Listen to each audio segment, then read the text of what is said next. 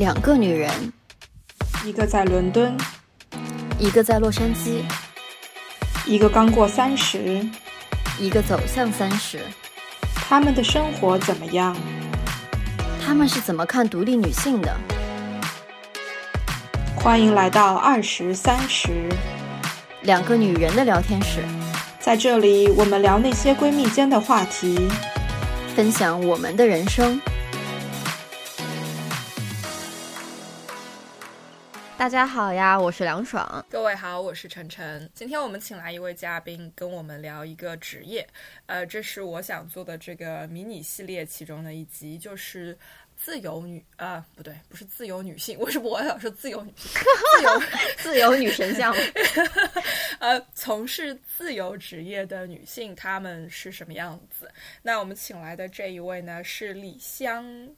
你要跟我大家打个招呼吗？呃，大家好，我是李香。嗯，李湘学姐也是我们的校友。我感觉我们节目已经快成了 UNC 校友大集合，什么鬼？As as I said before，这是这是一个展现我们校友优秀的 优秀校友的平台。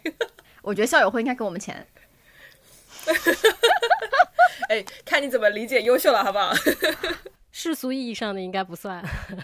这哎，这是一个很哲学的问题，就是如何定义优秀，如何定义成功？我们就是要用我们的亲身的故事跟经历来告诉大家，优秀与成功的方式不是只有一种。李湘选择。在工作了一段时间之后，就是在这个作为雇员做了一阵子之后，呃，投入到了这个自由职业的这个怀抱，就是说给自己打工，自己给自己打工，对吧？没有别人给他发工资，但是依然是通过自己的劳动成果，一字一字的码出自己的这个收入与与与生活。所以呢，我是想跟他聊一聊，他比如说，嗯。做这个决定的这个心路历程啊，然后遇到的一些困难也好，收获的一些喜悦也好，而且我觉得好像某种程度上，自由职业在国内有一点点就是不太被看到的这种感觉，因为大部分的人更多的都还是在寻找这种呃 employment 吧，就是雇佣式的这种工作方式，是这样的吗？嗯，反正我们都不是。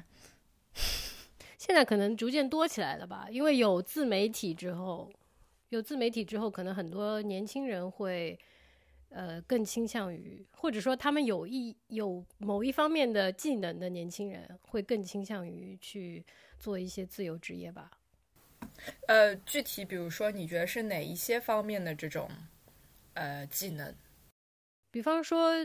呃呃，像最开始可能网红会。比较引人注目一点，还有一些就是，比方说会拍 vlog，他会有自己的一些内容创作，或者是说拍摄，或者类似这方面的技巧，他很容易在现在这个时代，就是拥有一份自由职业。像你讲的是因为自媒体的这个崛起跟怎么说，嗯。普及化，所以这些方面有一技之长、有技能的人，其实更多得到了更多的可以自由职业的这种机会。然后，这也是你现在在从事的这个行业，对吗？也的也也不也不算是，因为他们更像是说自己自己做一个怎么说呢？嗯，把自己作为一个品牌，或者是说自己的内容作为一个品牌，然后他们有自己的粉丝，然后他们可能会在。呃，某一个平台有一个固定的内容的输出，然后平台方面可能也会给他们一定的呃收入，然后他们也也可以从另外的可能说广告之类的渠道来获得其他的收入。但是我这个的话，就是相当于是纯粹的乙方，就是我有固定的一些甲方的客户，然后我没有粉丝这样的，没几乎没有人看到我写的东西。等一下，这这个属于正不？这个属于健康的销售自己吧？为什么要说等于说没有人看到你写的东西？是因为你的输出？哎，一个是我输出的内容是商业的东西，就是接近广告的东西；其次是没有，就是我是不署名的，就是它是是属于某一家媒体或者是某一个品牌的东西，大家不会看到名字，所以就不知道这是我写的东西，就等于是。就是像我的亲戚朋友，他们不会知道我写了些什么。嗯，所以你是一个内容的供应商。对对对，对，我想问学姐是之前就是在内容行业嘛？然后就，呃，我我最开始的时候，呃，不能说最开始，就是说我开始有自由职业的那个想法的时候，当时我是在一家呃汽车自媒体公司工作，然后我当时做的工作就是写一些商务的稿件，就是俗称的软文嘛。那我基本上在那边的收入也是按照工作量来计算的，就是基本工资再加上稿费这样子，所以已经有一点接近这个自由职业的那个状态了。只不过我还是要天天去公司打卡，就是要一每天还是朝九晚五的，嗯朝朝十晚六的上班，然后做的工作内容其实就是跟我现在自由职业的内容其实是很接近的。然后后来从这家公司离职之后，我有一段时间是，呃空呃怎么说呢，就是没有工作的，失业了一段时间。然后我那段时间一直在找工作，那个时候我是开始想到，就是说我是不是可以，就是用自由职业的方式来养活自己。但是当时的问题就是觉得说没有固定的一个甲方，就是没有固定的客户，我就没有办法自由职业的方式，就是。开始这一段自由职业的生活，所以我还是去找了另外一份工作，但是这个工作也是类似吧，就是也是一家呃互联网媒体公司。然后在这家公司里面，我的工作内容基本上也是写作，或者是加一点点的那种策划的东西吧。然后还是服务一些呃品牌或者是广告之类的东西。嗯，所以工作内容其实没有变。所以后来。后来，可能有一些机缘巧合吧。我之前找工作的时候，一些过去没有成功入职的公司，他们找到我就说有一些 freelance 的工作需要我帮他们做。然后也有一些以前的同事，啊，他们跳槽之后，就是也找到我跟我约稿之类的。所以就慢慢慢慢就积累了一些那种私活的资源。到后来就是私活跟本职工。工作本职工作和私活已经成了，就是生基基本上是把整个生活填满了。然后我就想到，可能这个时候应该是一个比较好的时机，就是把本职工作扔掉，然后呃开始自由职业。我其实就觉得，从你角度来看，就本职工作和私活，就可能一直是占时间比重也差不多，可能呃太忙了，还有另外可能就是我觉得金钱收入可能也确实差不多了。那你觉得你？当你当你就是决定辞职的时候，你觉得本职工作有哪些部分是你不喜欢的，或者说不适应的，或者说呃，在纯粹的自由职业里面，你觉得有哪些东西是你更渴望和向往的？呃，一个是我本身就是一个早上很难起床的人，就是我每天上班打卡这件事情就让我很难起床。就比如说，如果周末我没事，我可能。更会早起，但是我一想到我起床是去上班，我就 不想起来，就是这样的一个人。然后其次是我的工作性质本身就不是一个就是那种我一定要坐到办公室里我才能产出的这么这么一种工作性质。我在家里一样是可以写稿，反而我在家里可能可以更专注，因为没有其他事情来找我。你坐在办公室里面可能会有其他同事或者是别的什么琐碎的事件来找你。所以我其实更喜欢待在家里面工作。嗯，明白。我其实也有一样的感觉吧。哎，呃，李湘学姐也是也是学那个传播学的嘛，对吧？我们三个应该是同一个专业。对，其实我当时在读传播学的时候，我觉得我还挺适应就咱们学校那种模式的，就因为咱们专业课很少嘛，其实真正要求你准时准点到一个地方的时间其实特别的少，然后基本上就是告诉你说你。这个周末，你你这个学期有什么论文要写，什么时候交？我觉得我还挺喜欢这种工作方式，就是我可以选择我什么时候工作，而不是说，呃，一定要被被人抓着摁在那个课桌前，说你必须早晨九点就到学校开始开始上课，一直到下午五点这种。就我我觉得其实，呃，我大学的时候就觉得那样子生活方式不错，以至于让我我也是后来工作了之后觉得。我也不是一个特别喜欢打卡的人，就是我对于怎么说呢？就我对于早上早起，其实也没有觉得那么难。就比如说我十点有会，我可能就起了。但你如果跟我说你十点没有什么硬性要完成的事情，然后一定要求我十点到，而我又很想多睡一会儿的时候，我就会觉得特别烦躁。那，你不觉得这里面有个 implication，就是我觉得我们那个时候 group work 其实挺吃力的，因为每个人都是都是这种挺独立的性格，然后什么要三个人、四个人完完成一个小组作业，哇，简直了！我觉得简直是灾难，太可怕了。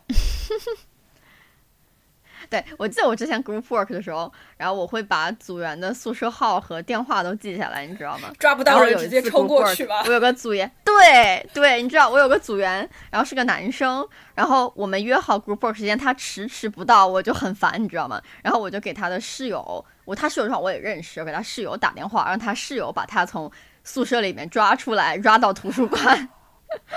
然后这个我就觉得说，也是跟工作性质跟内容有关系的，就是。比如说，呃，李湘的工作内容，他其实不需要跟别人有太多，跟同事也好，跟其他人也好，有这种太多的交流，或者是，呃，讨论什么的。但是，虽然像我，我也很喜欢自己一个人在家里面，到晚上开个灯，就是夜深人静，效率很高的开始产出。但是我的工作内容很多都是一直都是这种需要跟别人讨论，需要跟同事达成一致，然后要去做协调什么的。嗯所以其实反而这些事情没有办法在夜深人静的时候完成。我只有一部分的工作内容可以在那样子的情况下，不去跟别人交流的情况下去达到嘛。但是李湘的话，我觉得就是很不一样。嗯，对，基本上都是别人来找我，我很少需要主动去找别人。所以别人找你的话，一般就是比如说是给你呃活，对吧？跟你说他们的要求是什么，他们需要什么样子的内容。对对对，一般就是微信上或者是邮件，呃，现在微信比较多了。嗯，对啊，所以就变成了，就是只要你得到了充分的信息，然后理解了客户的需求跟要求，你就可以自己去独立的闷头去把这件事情完成。然后比如说草稿交出来，然后给对方去看，有什么修改的意见，再去做下一步的这种，呃，下一个版本什么就可以了。就是整体来说，这种交流沟通的需求并不是那么的分散，然后也不会那个量也不会那么大。就所以我觉得就是，呃。从开头到现在，我一直在想两个问题，我觉得还挺有意思的。一个就是讲到现在的哪一些行业更容易给大家创造一些自由职业的这种机会，然后就是这些行这些自由职业的机会的工作内容，其实他们可能某种程度上具备一些特质，可以让你更多的完成自己一个人去做事情的这种需求也好，或者说有更多的这种 flexibility 在里面。中文叫什么？就是有这种活动比较灵活嘛，就是对对，灵活自自由度就很高。我觉得像我我工作的环境里面，一个是设计师，就是平面设计，还有一个是呃，可能写写代码的呃同事，他们会考虑，就是说之后的职业发展会成为自由职业这样子的，尤其是女生，呃，我我不知道是不是巧合，反正就是。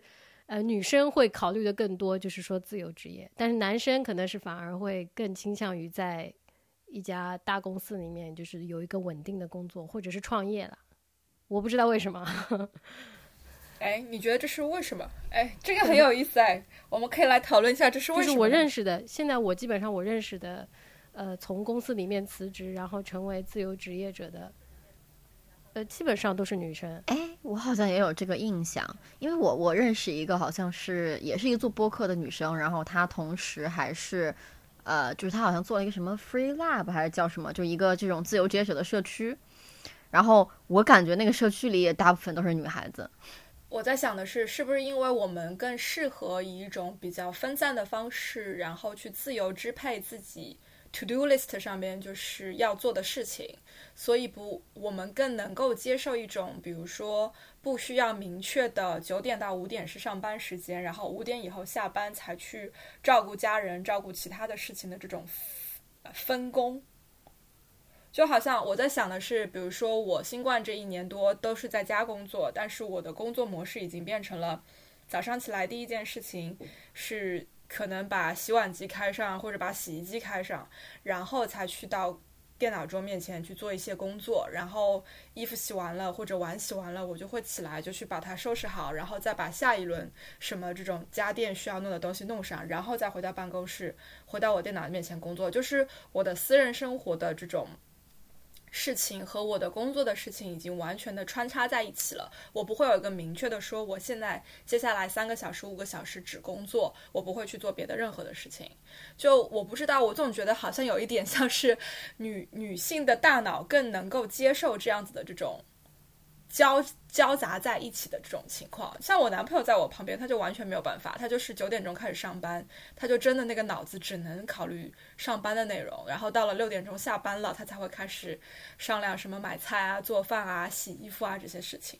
你有没有觉得，会不会是因为我们脑子里要顾及的事情太多啊？就对他们来讲，他们眼里没有活儿嘛？换句话来讲，就是，就他不觉得说我这个衣服要洗，或者不觉得我这个碗要刷，不觉得我这个饭要做。但是从女性角度来讲，就是你这些都是你要做的。那其实你在家一边工作，可能一边顺手把一些很费时的工那个家务提前准备好，或者说提前就做掉，可能会更省时间。我觉得可能也有这个因素在。不是，我觉得你们说的这种是比较勤劳的女性，像我这种比较懒惰的女性是不会这样的。不是想到什么就做什么，我不管的，我不会说什么双双重同时一边洗衣机，然后一边在工作，我不会这样想，我就想到了就去做，我不想不到就算了。所以这个也还是看人，看人，可能跟生活习惯也有关系吧。就是我的脑子里不太会把家务放在怎么说跟工作同等的一个东西上面。嗯。当然，我的工作也没有那么的重要。我发现，就是我开始就是这个自由职业生活之后，我就觉得工作已经成为我生活里面就是比较小的一个部分了。就是像以前上班的时候，像你每天你每天的所有的事情都是围绕你这个上班的时间在转的，因为上班的时间是永远固定的，就是早上十点到晚上六点，就差不多这个时间，然后再加加上加班可能更长。然后它占据了你这个大部分的时间之后，你其他的事情你只能，就是可能说找空当去做，嗯，所以工作的呃生活的重心就变成了工作。但是回到家之后，你没有那么明确的一个边界，就是说我一定要十点开始工作，或者是怎么样。我我可以就比方说今天我早上就不太状态不太好，那我就再多睡一会儿，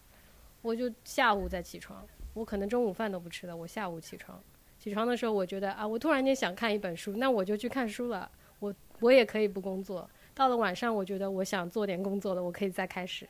就是这样。所以生活就我觉得这个时间的分配和管理就变成了你这个生活方式的怎么说？你的你自己怎么样决定你这个时间怎么安排，就决定了你的生活是什么样子的，而不是说我的工作是什么，所以我的生活是怎么样，就没有这么一个必然。这个听上去超级无敌诱人哎！说实话，就是以前等于说你所有的事情都得以工作为中心，围绕着去做安排，就好像比如说我上班的时间跟银行开门的时间是一样的，那我只能中饭的时候抽空去银行办个事情。但是现在的话，就是工作是可以给那个其他的事情让步的，因为你的工作的形式从一种以时间为衡量标准的模式，转换成了以最终，比如说交稿 （final output） 为衡量标准的一种形式嘛，因为。你能够说哦，我今天状态不是很好，多睡一会儿，我现在就想去看本书。这些的前提是在于你知道你的死线，就是你的截稿日期是什么时候。我只要在那个之前把东西做出来，然后交给客户就可以了，对吧？在那个之间，其实不会有这种绩效的这种评估在你的身上，不会有什么你今天有没有迟到，明天有没有早退的这种。Performance evaluation 就是看你的呃人力资源人人事部门不会跟在你屁股后面看你有没有迟到早退缺勤这些东西的这种压力，其实都是通过自由职业这个方式都挪走了，没有了。哇，你总结的太好了！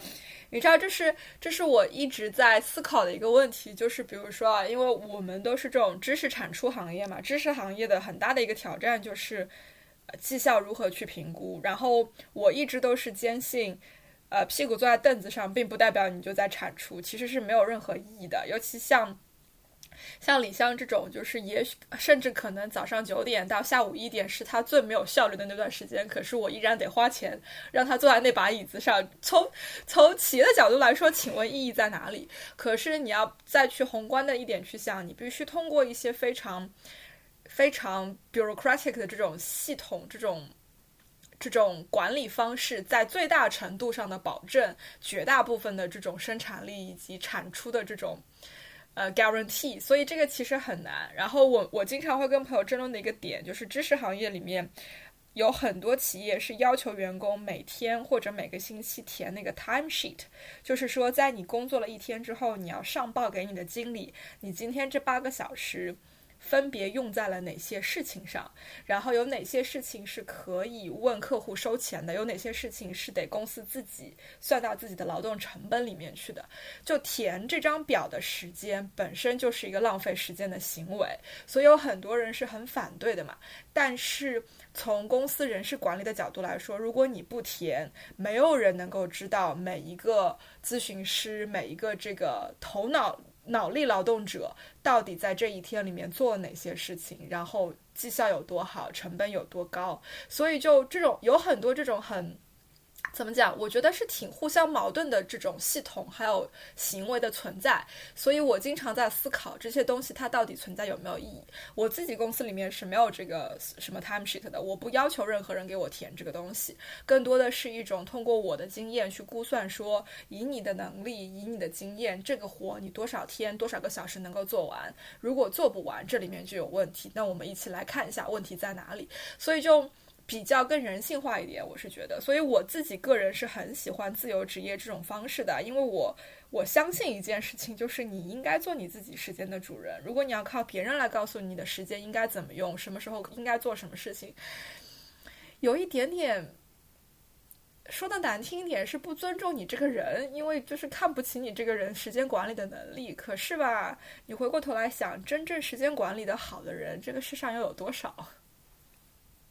对你之前说的那个 time sheet，我之前也填过，就是有一家，应该有两家公司吧，都是要求填这个东西的。然后，就是很荒谬的，就是我的，我当时的老板，就是我的顶头上司，他就坐在我的左边。按理说他知道我这一天在干什么，但是他就是要你填这个东西，然后他只能根据这个东西来判断你今天这个工作是什么情况。就是我觉得这件事情就非常非常的荒谬，太讨厌了。没有一个人会喜欢这个东西的，怎么会有人喜欢？就是觉得这个东西很荒谬。我会觉得，嗯，对啊，我觉得，嗯，这个这是另外一回事。我觉得这是另，这是改天我们要聊管理学的时候，可以可以来聊一下这个话题。那回到就是当初你做这个选择的时候，我有另外一个感觉，就是其实。自由职业它不是一个，比如说你作为一个职场新人，你刚刚大学毕业，或者说刚刚走入社会，其实，在某种程度上，它并不适合就马上成为自由职业，因为像你的故事听起来更像是通过前面这两份工作的这种积累。积累了人脉，积累了资源，积累了自己的经验，然后逐渐打造出了自己的名声跟口碑，对吧？所以才会，比如说有之前的同事回头来找你，问你能不能帮他们做一些事情，这样子的这种现象产生，然后逐渐逐渐像你说的机缘巧合，把你推到了其实可以考虑成为自由职业者的这样的一个路口前面。所以我身边其实也遇到蛮多这样子的这种情况，然后。也是呃，以前的一个客户，他那份工作做得很不开心。当他是我客户的时候，他那份工作非常非常的不开心，然后跟自己的那个上司也合不来，然后做的很多事情都没有办法推进啊什么的。所以最后他实在是受不了了，他辞职了。在辞职了之后，自己在家里面跟自己老公商量了很长时间，两个人做了各种思考之后，就决定说，那我不如索性成为自由职业者，因为他。那个思考的过程告诉了他，就是他的资源、他的人脉、他的经验已经到了那个程度，即使完全的没有工作，只做自由职业，对于家庭来说，收入也好，生活也好，都是不成问题的。就你当时有没有会顾虑一些什么东西？比如说，呃，我我猜测的，就比如说将来的这种。家庭的收入问题啊、比例的问题啊、生活质量会不会下降啊，这些东西有有成为你的顾虑吗？当时？呃，一个是我当时我工作的时候，因为我是在上海上班的，然后我还租房子，然后其实我我那个行业怎么说呢，收入也不是很高，要舍弃这一份工作，其实对我来说没有特别大的压力。就是说，比方说，如果我，比方说我可能如果年薪五十万，我要我要舍弃这样一份工作，我当然心里会有很大的一个波动，对吧？但是如果我年薪就是十几万、二十万，那我觉得也还好吧，就没有那么大的挑战，对不对？然后我再加上呃，我当时做这个决定的时候是呃，正好是我最怎么说我的呃 freelance 做的东西做的活最多最多的时候，最忙的时候。然后基本上我已经有一种我上班都要花时间去 做工作以外的事情了。所以，所以，所以，你想当时的收入肯定是已经呃兼职已经压过了那个本职工作了。所以，对当时的我来说，舍弃掉我的基本基本的那个原本的那个上班的那个工作，其实是怎么说压力也不是很大，也没有做太多的考虑吧。然后，因为我们像家里是不是应该声明一下？我们并不鼓励大家在自己本职工作的时候 去做私活。是的，是的，不鼓励，不鼓励。所以我就辞职了嘛。我也是觉得内心有一定的愧疚啊，是不是？出于我的道德。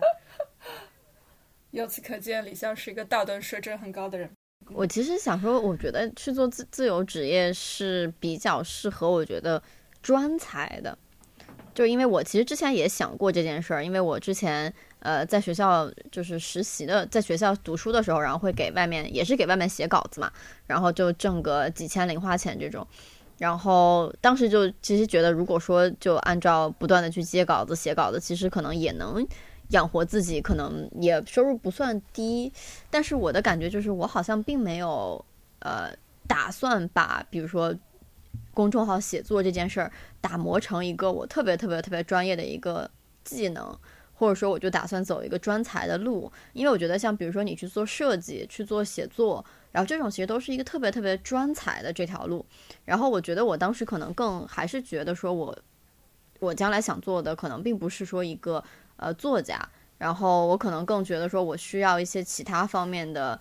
这种技能。然后所以我就觉得，哎，好像我不应该去选择去做自由职业，这是我当时的一个想法。我觉得。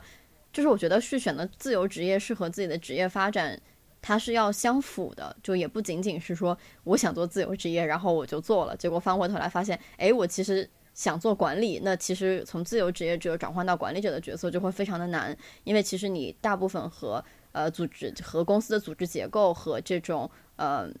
就是怎么说，这种和人和人之间的交际其实是有一点的脱节的。对，像我之前其实。我也是工作了差不多有将近十年的时间嘛，像我这个行业的话，如果说再接下去在公司里面上班的话，接下去可能就只有两个方向，一个是跳槽去一些可能，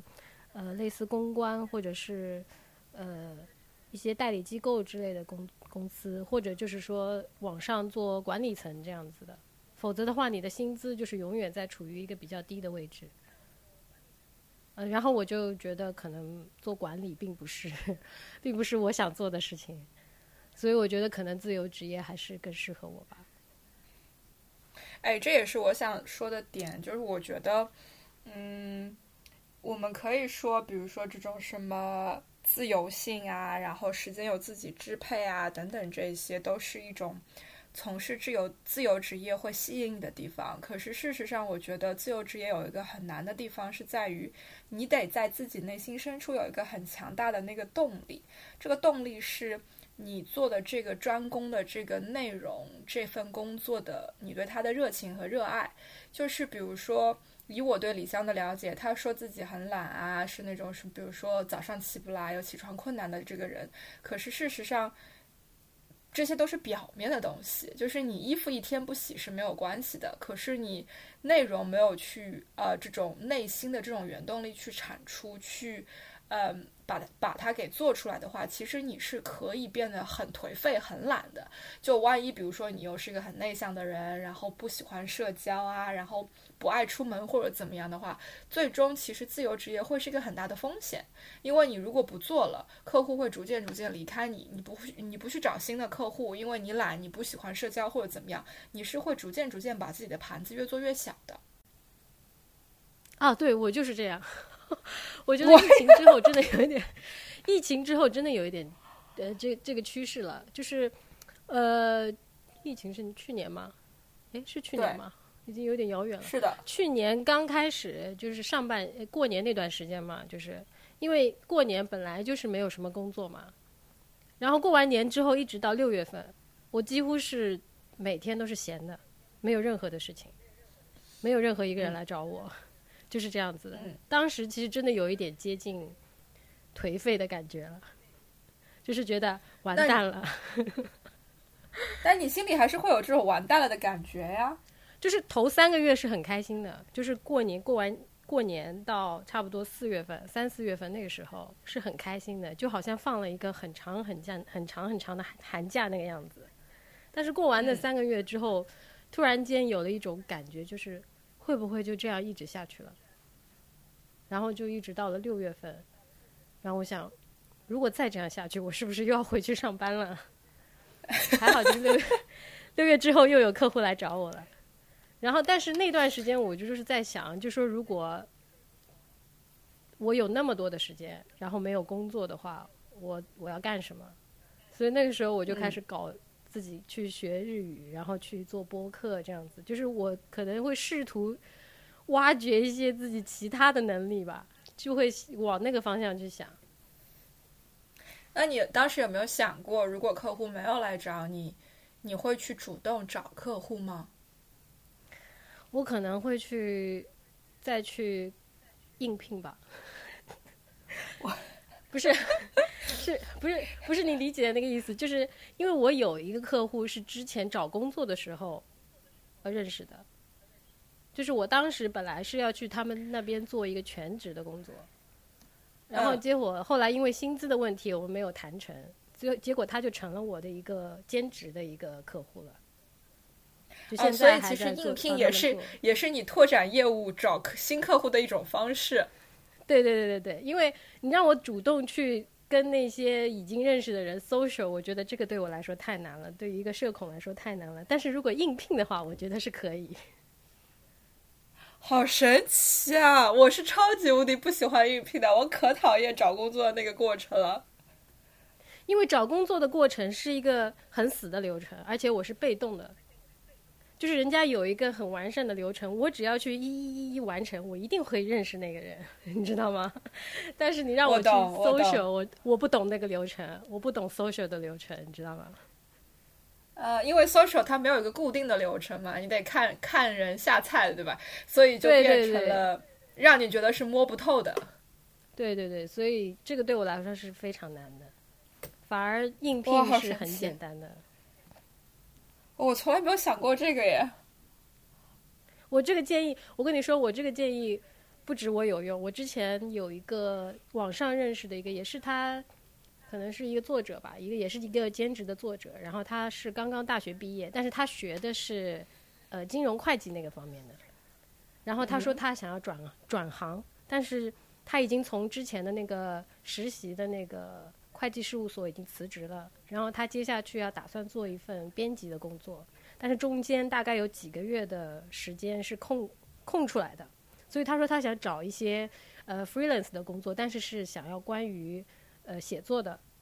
然后我说你，因为你没有这方面的经验，你很难找到这这样的工作。你要不然不妨你去应聘一些就是跟你专业相关的公司，看他们有没有写作的需要。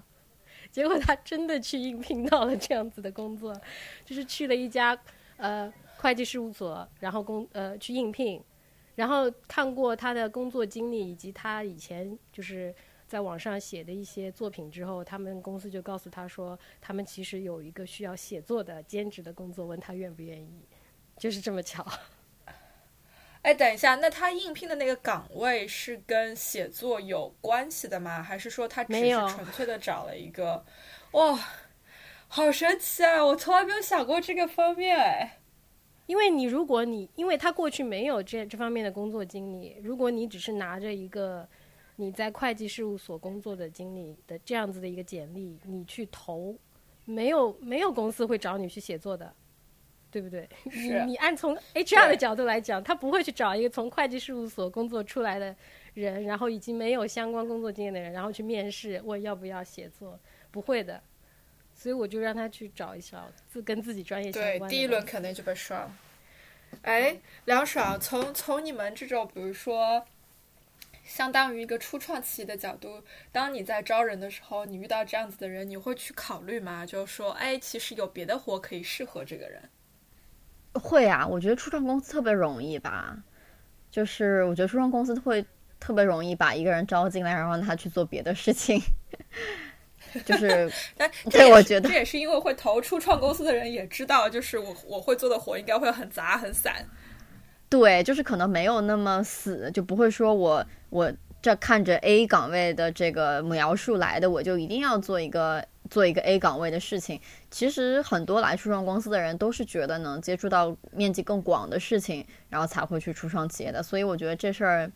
挺正常的，说实话，我感觉，而且我觉得，从我自己角度来看啊，就是其实尤其在非常早期的这种初创公司，其实，嗯，我觉得，除非是那种非常专业性的人才，就比如说我是一个搞技术的公司，那我需要搞技术专业性的人才，但其实我需要大部分的人都是那种比较多才多艺，什么都能做一点的那种人。然后，其实我觉得对于个人的学习能力，然后可能就是。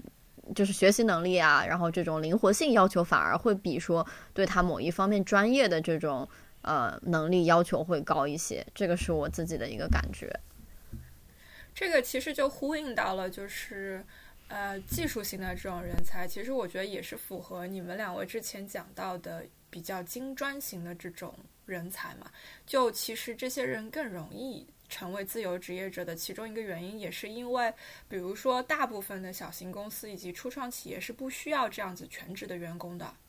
我有一个，比如说什么 IT 的平台，或者有一个新的这个软件需要开发，我必须要招一个全职或我必须要招一个全职的这种呃代码的团队吗？不需要啊，我可以把它外包，可以外包给。Freelancer 就是自由职业者，我也可以把它外包给别的公司去做，但是反而是其他的那种没有这么精专的分工类的这种工作，其实我更需要人在那边盯，因为我需要人的那种灵活调度性，然后我需要人的那种学习能力、迁移的能力，就是在某一个方面的技能能够转换到其他的方面去运用。我觉得这个其实还蛮典型的，所以就是。这也是为什么，尤其新冠了之后，越来越多的人意识到了，其实我的工作不需要一直坐在工位上，哪怕我不是自由职业者，我其实完全可以在家上班，因为我的工作内容不需要太多的这种灵活调度，或者说跟人沟通协调的这个过程。那于于是就越来越多越多的人意识到，说我不需要回到办公室去站在那个工位上才能把事情完成了。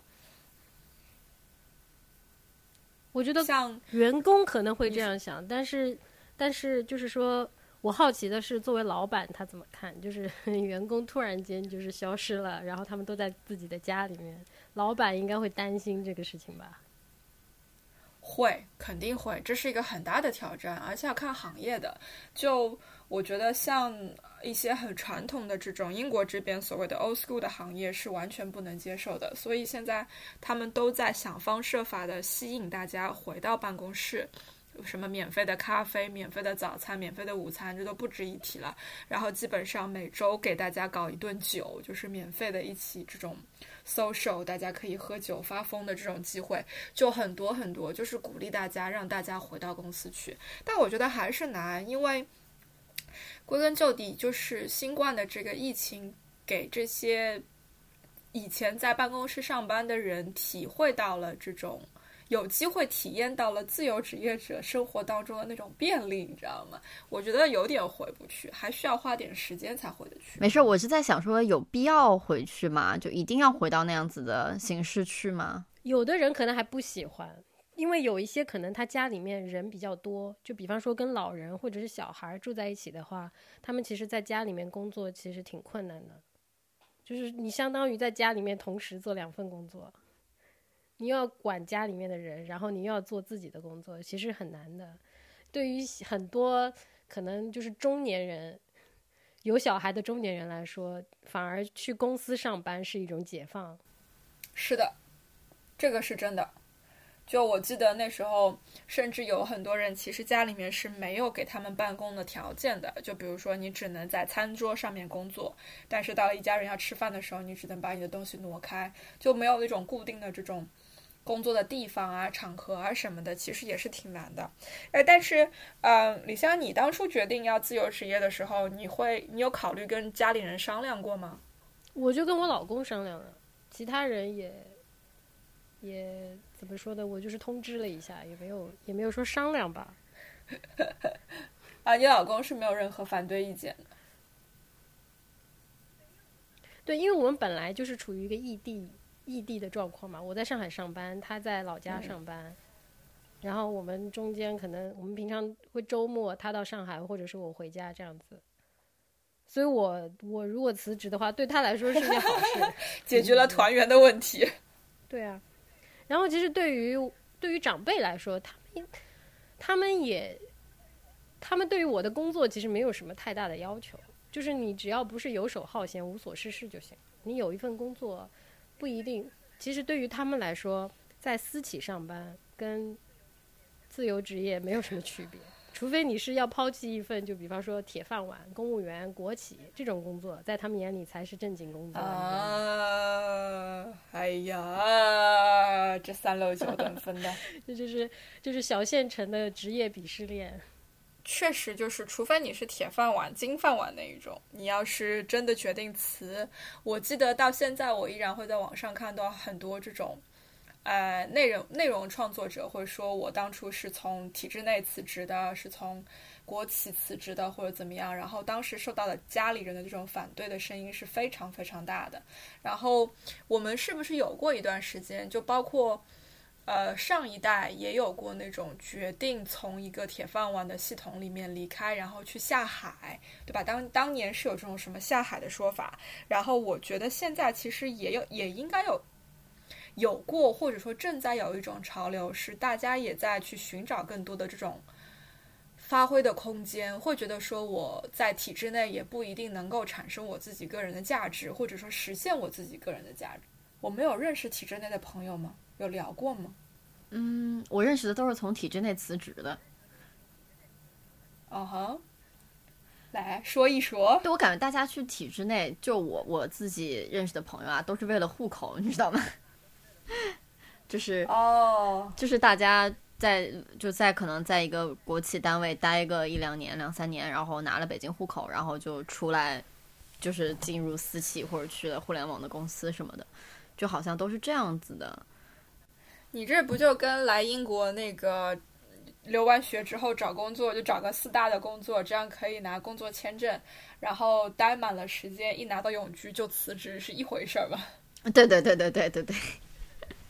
为了生活，这些都是一种妥协，获得身份的一种途径。对我其实就觉得，嗯，就是为这个事情，其实想跟晨晨姐聊一下，就是从企业的角度来讲，呃，我不知道晨晨姐怎么想，因为我自己其实。因为最近公司也在招人嘛，就也会在想，说我某些部门是要自己招人来做，还是说交给外面的这种 freelancer 来做。然后，其实我在初在创业公司就初期的时候，其实我是更偏向于找这种 freelancer 去做的，因为就是我直接把我的金钱转换成了效果，对我来讲，我觉得是效率最高的。就我可能招个人进来，他其实。可能什么都不知道，然后我还得重新教他，然后跟他说我要什么，不要什么。然后其实培养人也很累嘛。但我如果呃找一个非常有经验的 freelancer，我直接跟他提需求就好了。就是他在这方面已经很专业了，他本身就是做这个类似的项目做过很多遍，所以我就只要提出，哎，我要一个什么什么样的东西，然后要做什么什么用处，然后我的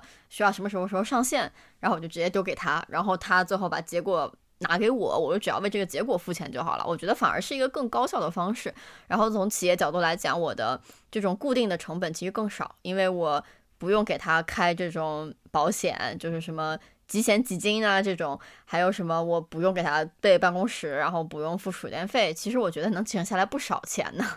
可是你这个描述是没有可比性的呀，因为你描述出来的这种 indication，潜意识里是说你招进来的是一个非常 junior 的这个员工，就是比如说经验。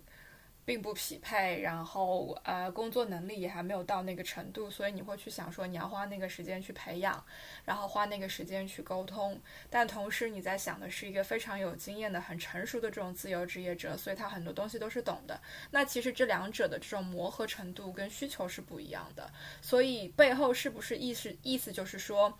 呃，以同样的资金。去寻找的情况下，其实你把它外包是可以找到更好的，就是能力更高，然后经验程度更匹配的这个自由职业者来帮你做。但是那笔资金只能帮你招到一个比较，呃，junior level，就是比较年轻的这种全职员工，对吧？那你这样想的话，其实确实从成本上来讲是找外包更合适。但是另外其他角度要去考虑的是。IP 的问题就是产品的所属权的问题，然后这个东西产生的这个产品或者产出的这个东西，对于企业来讲，它的核心程度有多高，它的这个比重有多大，所以就变成了说，最终这个人他是不是公司的一个成员，是不是公司核心成员，然后是不是必须要通过。雇佣关系才能体现出来的这些价值，这些是背后附加的在钱以外的其他价值，这个你需要去考虑。其实我最近也遇到类似的问题，就是我们的大脑之一，我们脑库之一要退休了，然后我我也在寻找下一个可以接替他位置的人，然后。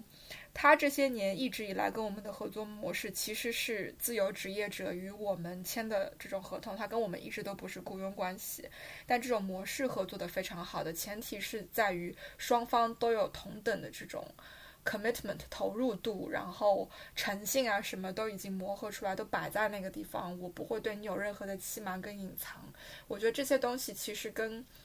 关系没有太大的。连接就是说，它到底是你的雇员还是你的供应商，其实不是问题，更多的是你你们双方有没有花那样子的时间精力去做这个磨合。就我我相信李湘应该也有类似的就是经验，就你应该有那种比较长期的合作的客户，即使他半年或者说几个月都不给你活，但是当他需要这方面的。内容需要这方面这方面的工作的时候，他会第一时间想到你。可以有有这样的客户，但是怎么说，还是要看这个工作是不是适合我吧。因为其实现在很多公司他们都是有很多很多的 freelancer，就是他们有很多的供应商，然后他们可能会因为像我们写作的话，呃，其实每个人擅长的东西不一样，他们。现在有一些呃媒体，他们会有自己的一个作者的库之类的，就是可能哪一方面会有哪一些作者比较适合，他们会根据过往他们合作的那些作者，他们呃写的那些东西，会去判断，就是说呃这个活更适合谁这样子。所以，相当于也意味着说，当有人来找到你，就是是回头客找到你，问你说能不能帮我写这个的时候，你也会去衡量说这个东西适不适合你来写，是不是你擅长写的内容，或者说，呃，是不是你，嗯，对，就类似这样子嘛。那如果你决定说这个不适合我，你把它推掉的时候，你心里会有忐忑吗？会觉得说，哎呀，就。丢了一个活，或者说拒绝了一个可能的机会，这种，呃，经常拒绝，就是，呃，怎么说呢？我我肯定是一开始会坦白，就是说这个东西我为什么拒绝？可能有些是因为时间太紧张，他大多数可能拒绝的原因都是因为时间上来不及吧。就是我可能同时有别的工作在身，然后呃，还有一些就是说可能他会需要一些某些特殊的。专业的知识，然后可能我会就给他建议，就是说，如果我写的话，可能只能写到这个深度，可能就没有写到那个程度。我可以写，但是可能未必达到客户的需求，所以我也会给他建议，就是说，你可能需要找一个哪些领域的比较懂某一方面知识的人去写，可能会更好一些，这样子。但拒绝之后，拒绝之后也会也会也会后悔，哎。不是不能说后悔，拒绝之后也会觉得可惜啊，就少一个工作，但是也没有办法，就是不能因为就是钱就什么都做吧。嗯，所以你其实拒绝的这个成拒绝的比例是挺高的，对吧？而且其实更多的时候，在当下是自己的专业性会先 kick in，会说会去判断，说我写如果我接了这个活。它最终的呈现可能是到什么程度，然后质量可能会到什么程度。如果它其实并不是让你很满意，或者可能让对方不满意，你会先考虑说 no，而不是先会考虑说，哎呀，我还是先不要说 no 了。这样子的话，至少还可能有点钱。这样子。啊，对，因为如果说，因为如果说他这这个东西交给我，然后我做出来，可能做出来六十分吧，但是客户的期待是八十分，那对于他来说。他可能还要再去重新再找另外一个人，能做出八十分东西的人来去做这个事情，所以对于我们双方来说都不太好。就说虽然我这个他们会给钱我，就是我交了六十分的货，他们客户不满不满意，但是他们觉得这个东西 OK，他们还是会给我钱。但是对于双双方来说是一次失败的合作，你知道吗？所以我会，我可能会避免这样的事情。我说，就是可能也是为自己积累这种良好的口碑吧。就我感觉，很多 freelancer 其实都是朋友推荐朋友，然后这样子来的。就像我们在找的 freelancer，也是我们很信赖的朋友推荐给我们的。呃，也是他们觉得确实，呃，可能这个人口碑非常好，然后做事情做得非常认真仔细，或者做得非常好，然后推荐的。我觉得就是，嗯，可能意识到说。就是对自己产对自己的产出有要求，就比如说六十分，就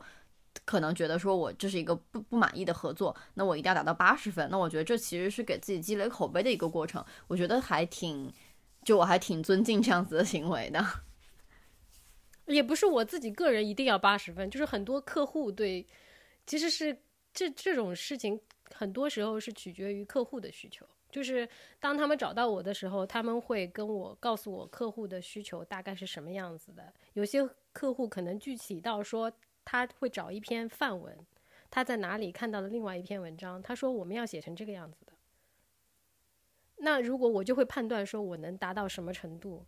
如果我觉得离这个距离还很远，我觉得我没有必要去去硬写。但是如果我觉得 OK，那那我就我就接。嗯，其实这个是双向的，就像我们找人的时候，我也会要求对方给我提供一些他过去写过的东西啊，过去做过的项目啊。一方面是看他的这个呃业务能力嘛，就是思考啊，包括他的这种系统性的这种知识的体现、分析能力。然后另外也要看他文笔嘛，就是呃写作不是那么容易的，你要看对方的用词是不是跟公司的我们公司的这种用词，包括这个。质量在同一个这个档次上面，如果不在的话，其实硬要去拉是很辛苦的。就我们自己会反而要花更多的时间去改对方产出的这种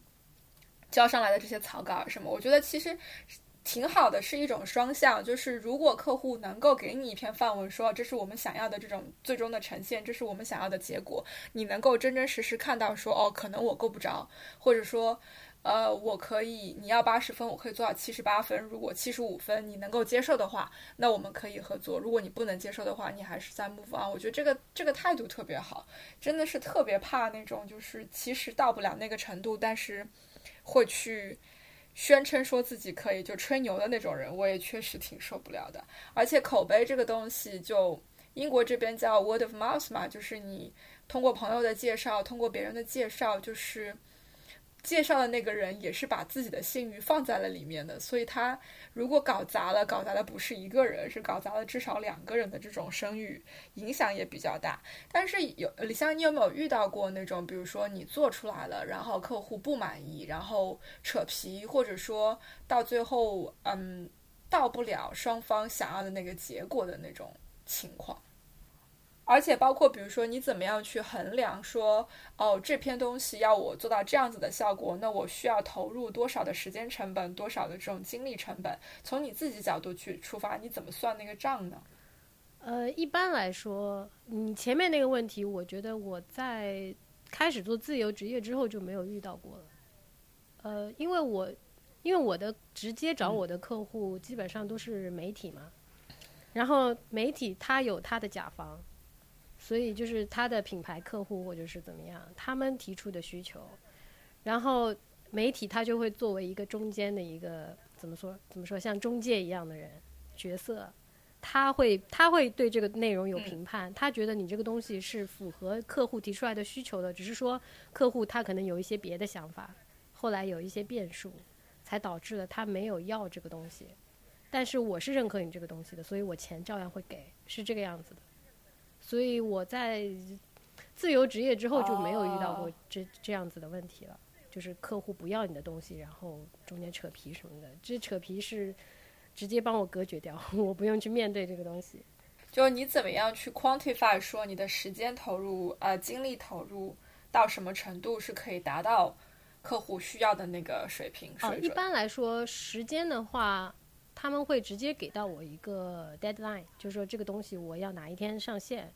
然后呃哪一天你得给我初稿之类，这个时间他们会先给我，呃，然后我会根据这个时间看我能不能在这个时间内完成，如果可以的话我就接，而且像一般的，如果只是纯稿件的话，可能给我两三天基本上都是没有问题的，所以三天是属于时间比较宽裕的了。就如果有一些甚至他会可能就说我今天给我，明天就要给稿子，那那种我以前也接过，这种是非常痛苦的。我接过几次之后就决定不再接这样子的 case。这种 notice 也太短了，我觉得。对，就是很多时候怎么说呢？我不知道是现在现在大家节奏越来越快了，还是怎么样？就是说，很多项目就到我手里的时候，都是时间非常非常的紧迫。但是这个让我想到的就是说，嗯，自由职业的好处跟坏处里面，就我觉得其实是一个好处，就是你有很大的说不的权利。就如果你是你是一个雇员的话，其实你是没有办法，绝大部分的时间你是没有办法说不的。不是说啊什么同事请你帮对个忙你不能说不，而是说上级给你安排任务，你是很难说我不做这件事情，我不想做这件事情，我不愿意做的。可是自由职业是完全可以的，因为你是你自己时间的老板嘛，主人嘛。对对对，就是这个意思。我以前上班的时候会有遇到过一些，比方说，因为我们，呃，我们是销售把客户带进来之后，然后去我们去处理客户的需求嘛。那有的时候我们处理完一个客户之后，就会跟销售反馈，就说这样的客户以后能不能不要再找了。销销售就会说好好好，不会再找了。第二年同样又是一样的客户，一样的需求又来了，就是这样。这个让我想起我最近我们公司接的一个活，是一个老客户，然后跟我们说，我新官上任，就确实那个经理是新官上任，但是那个跟我们合作这个部门合作了很多年，然后经理跟我们说，我新官上任，我的预算只有五千块，然后你能不能帮我把这件事情给做了？然后我们心里面想，我们一天就是最普通的一个人的那个。钱我们都要一千块钱左右，然后你给我们五千块钱，要我们做这样子详细的一个，它是一个 study，就是要去做一些社会调查，就是比如说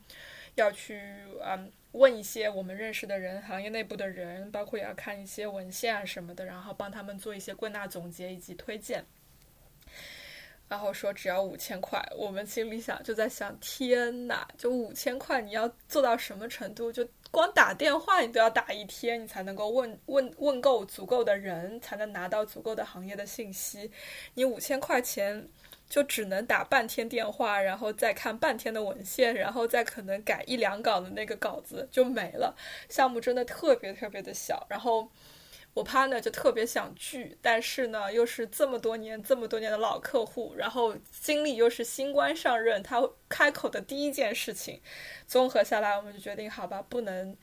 不能说不，就必须得接，然后必须找人把这个事情给做了。我觉得这种这种境界，就是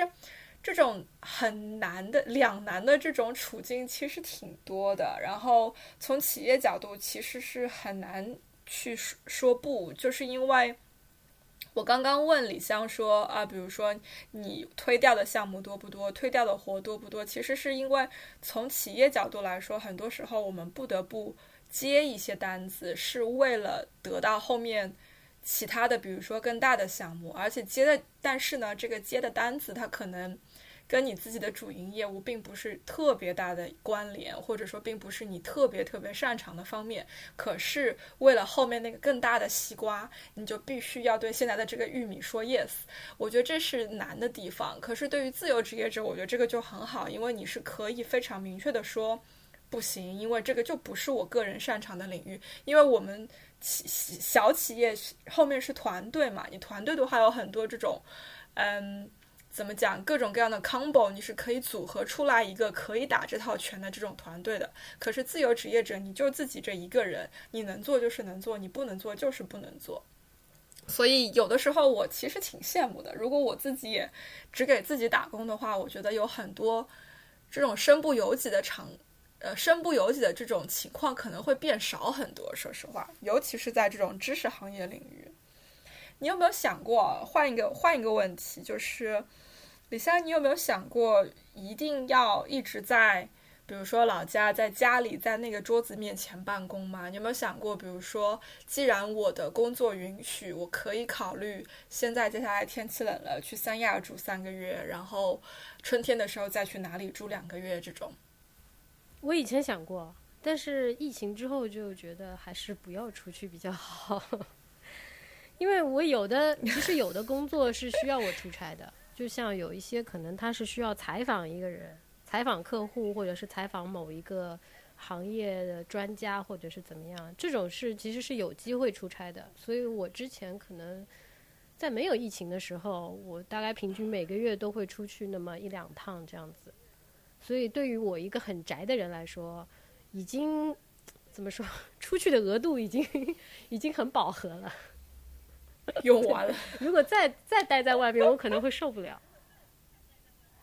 田姐讲那个，就让我想到国外特别流行的像一个趋势嘛，就叫数字牧民，就是他们就是接一些这种以项目制的这么一些工作，然后自己去做自由职业者，然后在全世界各地找风景美好的地方住着。然后，呃，怎么说？他们接的活儿基本上都是发达国家的，就是美国、欧洲这种。但其实他们可能自己来自于发展中国家，然后去住的地方、旅行的地方也都是发展中国家。然后就其实他们挣的钱是足够他们在旅行的当地过一个非常不错的生活的。然后他们就全世界跑。然后我感觉这种生活也挺美好的。实话说，我也想接家发达国家的生意，但 是没有资源。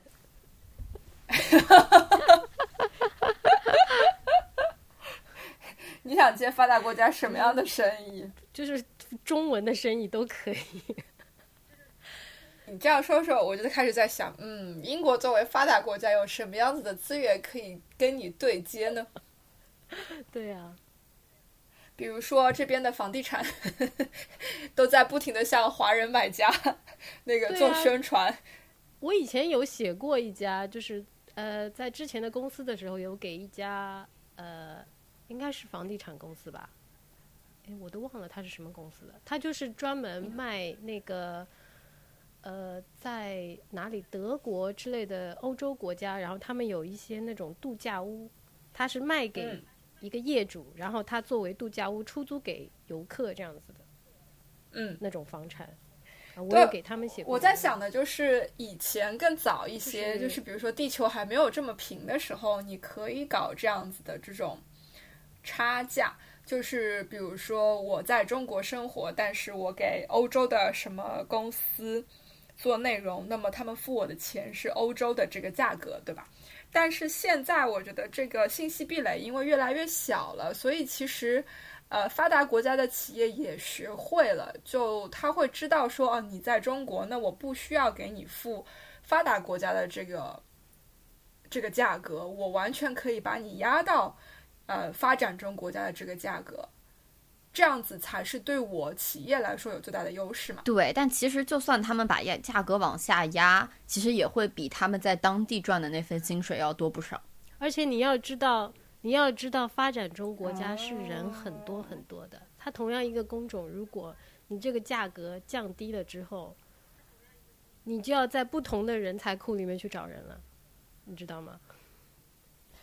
所以你的意思是说，如果我价格高的话，我反而是只看顶尖的那个人才库，我不需要去应对更大数量的这种可能质量并不好的这种 profile。对对，就是如果你钱少，你就像抽盲盒一样，你不一定能抽到你那个想要的那个质量的东西了。但是如果你花的钱足够的多的话，你就能，你就能更快速的找到那个更匹配的那个人。我觉得是这样，所以还是一分价钱一分货。对，我觉得是这样子的。我是觉得是呃，数字游民这个呃不，数字游民，数字牧民这个其实挺美好的一种感觉。我不知道有没有人真的尝试过，就是有一点像是，比如说冬天的时候，我可以住在阿尔卑斯山上面，然后每天早上起来先去滑个三个小时的雪，然后回来之后吃个中饭，打开电脑开始做一些事情，晚上还可以继续出去，该享受生活可以享受生活，就是一种。你永远都可以是一种随时在度假，但是又随时在工作的一种状态了嘛？然后同样的场景，你可以想象，我就住在巴厘岛上，然后去冲个浪，然后去潜个水，回来了之后打开电脑继续工作，这样子。啊，我是我的意思是说，就是有的人他并不喜欢这样子，就是有的人喜欢把工作和爱好或者是生活完全的分开，他们认为工作就是工作。然后生活就是生活，所以有的人他度假的时候就会完全的跟工作隔离，所以他们是不喜欢这样子的生活状态的。我我我不知道，就是我觉得总体来讲，好像我感觉现在工作和生活的这个界限是在模糊化的。就不仅仅是数字牧民它是模糊化，就包括嗯，在美国你现在因为疫情嘛，大家其实都在家工作，这个 work from home 其实也是生活和工作的这个模糊化。还有自由职业者，其实我觉得是也是工作和生活的模糊化。就是我觉得现在能够把工作和生活完全分得特别开的人，其实已经。蛮少的了，我感觉，或者说，我觉得这部分人的数量在减少，我不知道是我的错觉还是怎么样。我觉得整个这个嗯工作环境里的这个变化，都是在朝着一个工作和生活越来越难以分割的一个方向去走的。我觉得跟职业属性有关系吧，就比如说你是医生，那。你的工作就肯定就是在那个范围之内，对吧？就是跟职业还是有关系。对，如果像我们这个行业的话，就是很难跟生活真的完全隔离开来，因为可能平时你你需要关注一些东西，就比方说一些时事的热点的新闻，或者是一些呃某一些行业里面它发生什么事情，你得去关注一下，这样可能对你之后的工作会有帮助。嗯，这个倒是真的，而且我觉得，呃。很大程度上，基本上你可以说，生活跟工作能够模糊化的，可能就框在白领这个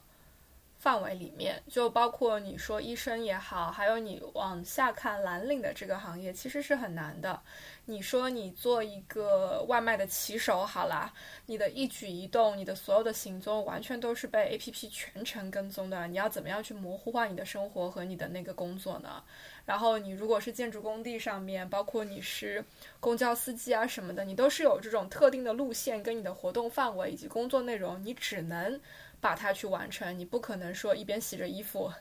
一边搬着砖，这个这这是物理的，就是真实存在的砖，你是必须要人在那个地方去把这件事情去完成。所以其实大程度上来说还是有一定的局限性，但是确实就是我们大部分的人好像接触下来的这个身边的同事也好，朋友也好的这些工作内容，好像是趋向于可以模糊的一种状态。